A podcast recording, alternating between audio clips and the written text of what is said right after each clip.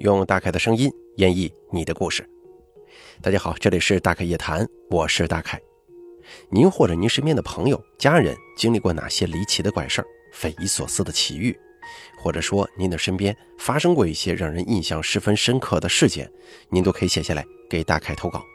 并随稿附上您的网名、年龄以及性别。那么接下来的时间呢，咱们一起来听一下今天投稿的这两位朋友都说了些什么。第一位投稿的朋友他是这么说的：大凯你好，你可以叫我脉动，我是来自内蒙古呼和浩特的二十三岁女生。说实话，我已经忘记了具体从什么时候开始听你的故事了，但是最起码得一年以上的时间。因为我经常上夜班的原因，我睡眠质量不是很好，偶然在平台上听到过一次你的故事，后来就一直在听，睡觉之前每天都会听一到两集故事。先开始是单纯为了助眠，后来时间长了就变成习惯了，不听那是绝对睡不着的。特别喜欢大开夜谈这个节目，总觉得比较有烟火气，莫名亲切。今天呢，我给大家讲述一下我自己亲身的经历吧，绝无虚言。第一件事是我上中专院校的时候发生的。不知道从什么时候开始盛行高铁专业，自己成绩平平无奇，初中毕业之后只能选择一个差不多的中专院校继续上学，毕竟不能因为学习成绩不好就初中毕业不选择继续上学了嘛。这个故事就发生在这样的背景之下。我们这个中专学校啊，主修有很多课程，但是高铁班是今年新开发的这么一个课程，所以前来报名的人还真是不算少。而且那个时候高铁班按学校要求都是封闭式管理模式，一周只能六天回家一次，其余时间都是在学校住宿舍。一个宿舍八个床位，标准的是每个宿舍住七个人，空出来的床铺呢是留给外地的学生专门放行李的。因为宿舍特别小，所以专门留一个空位置放行李。唯一好的就是高铁班的宿舍有独立的卫生间。我记得我跟其他六个女生刚开始熟悉的时候，大家也是为了打好关系，经常一起去吃饭，一起逛街，这可能就是女生们拉近关系的方法之一。记得每周三是学校的开放日，可以外出学校三个小时。我们七个女生一起去学校门口的奶茶店喝奶茶、吃小吃，打发时间。奶茶店的门口有一个自助洗照片的机器，两块钱就可以洗一张。我们宿舍的一个女孩洗出来一张我们七个女生的大合照。写出来之后，奶茶店有提供好看的荧光笔、便利贴等等等等，有的学生会在上头写一些话，贴在奶茶店的墙上。在我们那个时候，这可能就是一种流行趋势吧，我们也不例外。七个人一人选了一支笔的颜色，在照片背面用七种不同颜色的笔写上了自己的名字，拿回了宿舍。后来过了很久，大概一年吧，宿舍女生呢也开始抱团了，慢慢因为各种原因有了矛盾，甚至在宿舍里都不说一句话。有一次吵架的时候，有这么一个女生一气之下把我们的照片撕了，扔在厕所里冲走了，大家的关系更是不可开交。后来一段时间里，老师通知我们要搬宿舍，我们分别收拾自己的东西。住在上铺的女孩子卷起自己的铺盖正要搬走，突然喊了一声，吸引了我们所有在宿舍人的目光。只见他从自己的褥子下头缓缓拿出一张照片，既熟悉又陌生啊。先开始大家都没缓过神来，想起来的时候都很害怕，倒抽一口凉气，因为当时只洗了一张照片。他发现的这张照片的后面也有我们自己写的名字，我的名字是我用我最喜欢的紫色荧光笔写的，绝对不可能记错。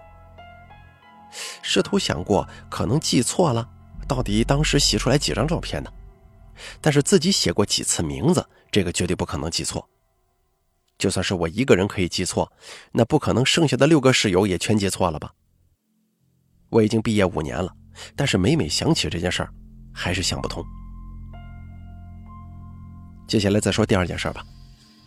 这第二件事也发生在我当时上的这所中专学校。我们后来搬宿舍到一楼最角落的一个宿舍最边上，因为是一楼，所以窗外有护栏，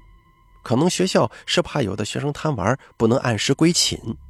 其他专业的学生也能随意进我们这栋楼。有一天上午，我们是体育课，大家换好衣服之后，我关上窗户锁上门就走了。回来之后发现宿舍地上死了一只白鸽，那个场面啊异常血腥。但是我很确定我走之前是检查好了门窗的，因为我洗了鞋子放在窗台上。其他室友也不可能中途回宿舍，因为我们那栋楼的宿管阿姨是出了名的凶。这件事直到现在也是百思不得其解。还有第三件事，我跟我的发小们去喝酒，都是一个村的，我们的父母也是从小玩到大，到了我们这一辈也是一样，都在一个小区住着。我记得那是一个非常舒适的夏天，我们一起出去喝酒吃饭唱歌，大概在凌晨三点多才准备回家。就在前一天晚上，我做梦梦到我朋友 A 跟 B 也是很晚送我回家，到巷子口他们突然开玩笑对我说，哎，你旁边什么时候领了个小女孩啊？我真切地感受到我在梦里十分害怕，出了一身汗。在他们送我回家的路上，我心里还在想，我本来是打算坐我另一个朋友的车的，但是因为他喝多了，他的车就放在唱歌的地方，没开回我们的小区。鬼使神差的，我就坐上了梦里送我那两个朋友 A 跟 B 的车，但是也没多想啊，就玩高兴回家了。到了我下车，这两个都是男生嘛，他们准备下车小便，我也准备回家。其中一个朋友突然严肃地看着我，对我说，你什么时候旁边领了一个小女孩啊？我这一下腿像是被抽了筋似的，特别软，但是反应过来第一时间跑回我朋友的车上，眼泪止不住的流。这个不是别的，就是单纯的害怕。我做这个梦没有跟任何人说过，结果第二天就在我的现实生活当中还原了我的梦。这到底是巧合，还是真的有什么东西在作祟呀？他们一看我哭了，知道我可能是确实吓到了，就不断的哄我，平复心情之后，我也立刻回了家。可奇怪的是，当天晚上又做了同样的梦，第二天醒来还是一脑门子汗，解释不清啊，自己也想不通，可能这个世界就是那么奇妙吧，又或者说，真的可能有平行空间的存在。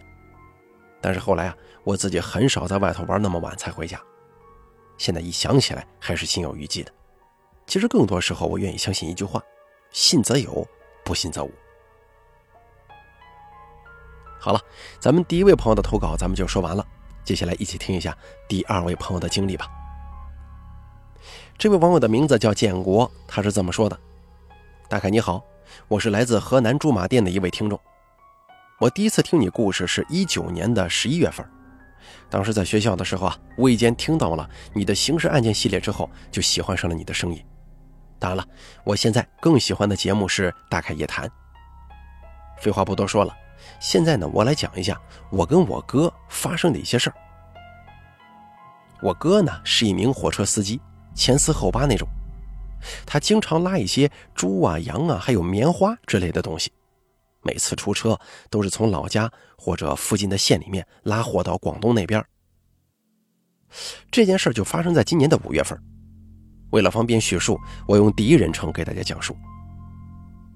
那次呢，还是照常拉猪去广东江门，大概凌晨三点左右，我就已经到了目的地附近，距离卸猪还有四个多小时，我就想着跟司机在附近的地方停下睡一会儿啊。到了旁边的街口，两旁几乎都已经停满了同样等着卸猪的卡友，因为不想往那边挤啊，就往另一处的街道停下了。我让司机先睡了，我不忘下车检查一下猪有没有死，顺便再解个手。巡视了一圈都挺好的，猪都在卧着睡觉，我也就放心的回到驾驶座后面去睡了。睡了没一会儿，大概四点钟左右，我被一阵敲铁东西的声音给吵醒了。我的睡眠一向都特别浅，这个敲铁东西啊，有点像是敲货车两旁的铁栏发出的声音。我那会儿以为是猪制造的动静，没在意，可是后来又响了几声，我还发现那种响声是有规律的，敲几下停顿四五秒然后再敲。我就拿着头灯下去查看，我清楚地记得敲击声是在副驾驶的那一侧，所以我还要绕过车头。我刚走到副驾驶车门那边，还没打开头灯呢，就发现一个白色的人影，一身通体都是白色的，而且这个人啊不应该说这个东西大概有两米多高。这个东西正好跟我对视，可是我却看不清他的五官。当时我被吓得腿都发软了，愣在原地，别说喊了，嗓子眼都发不出一丁点声音。那个东西大概跟我对视了二十秒左右，它就那样凭空的消失了，真的是凭空消失的，就跟电影里演的一样，一眨眼的功夫不见了。之后我赶紧跑回了车里，这个时候睡在上面的司机被吵醒了，就问：你不睡觉在这瞎折腾什么呢？我回到车上一头冷汗，直接点火启动机器，开到了其他停车的卡友附近之后，我就把刚才遇到的事儿跟司机说了。可司机啊根本就不相信，还说你是看错了吧，或者说出现幻觉了。这件事情过了之后呢，我哥就给我爸打了电话，说了这个事儿。我爸给我哥请了个平安符，之后回去我哥也没出现什么感冒啊发烧其他症状，一切都挺正常。但是那个敲铁栏的东西到底是什么，谁也不知道。这件事啊也是我在学校的时候听我爸给我说的。接下来咱们要说的第二件事情是发生在我自己身上。我一八年的时候啊，放暑假来北京跟我爸干活，没活的时候呢就一直在家里歇着。我爸住的房子不大，两室一厅，我俩一人一间。那是一八年四月八号，因为印象比较深刻，所以我记得很清楚。最近半个月都没活干，我就每天呢跟朋友们组队通宵打游戏，一玩就是一夜，基本上那几天都是凌晨五点钟睡的。那次还是跟往常一样，又通宵玩了一夜。我打开手机一看，已经是早上的五点五十了。困意袭来，我关上手机，倒在床上直接睡了过去。当时呢我是平躺着睡的，我一般都是侧着两腿夹着被子睡，那样睡更有一种安全感。可是不知道怎么了，那天就是平躺着睡。接下来呢我就做了一个梦，非常真实。我好像来到一个村子里，我感觉我的视角是一条狗啊，不知道大家能不能脑补出来啊。然后我就看到有很多人，人脸看不清，很模糊，他们在切什么东西，好像是肉。之后呢我好像是从梦境里出来了，首先感觉到小腿特别沉，就跟压了一块石头似的。但是我的另一种感觉是一只特别大的狗坐在我的腿上，之后仿佛跟触电一般遍布全身，我就发现动不了了。我的意识有点不清楚，就是昏昏沉沉那种感觉，眼睛也睁不开。就在这一瞬间，我听到了个声音，他在说话，就在我的床边，而且说话速度很快，不知道说的是什么。就这样大概维持了十几秒钟吧，我直接一下坐起来了，身上出了一身汗。我打开手机，显示时间是早上的六点零五分。我感觉过去这么长时间了，没想到这才十五分钟啊。之后我就没敢睡在那个房间了，到现在我也很少去北京，这事儿也没告诉过家里人。好了，咱们本期大开夜谈做到这儿就结束了，非常感谢大家的收听，也感谢这两位投稿的朋友。其中第一位投稿的朋友啊，他的最后一个故事让我印象挺深刻的。他做了一个梦，这个梦在第二天竟然变成了现实。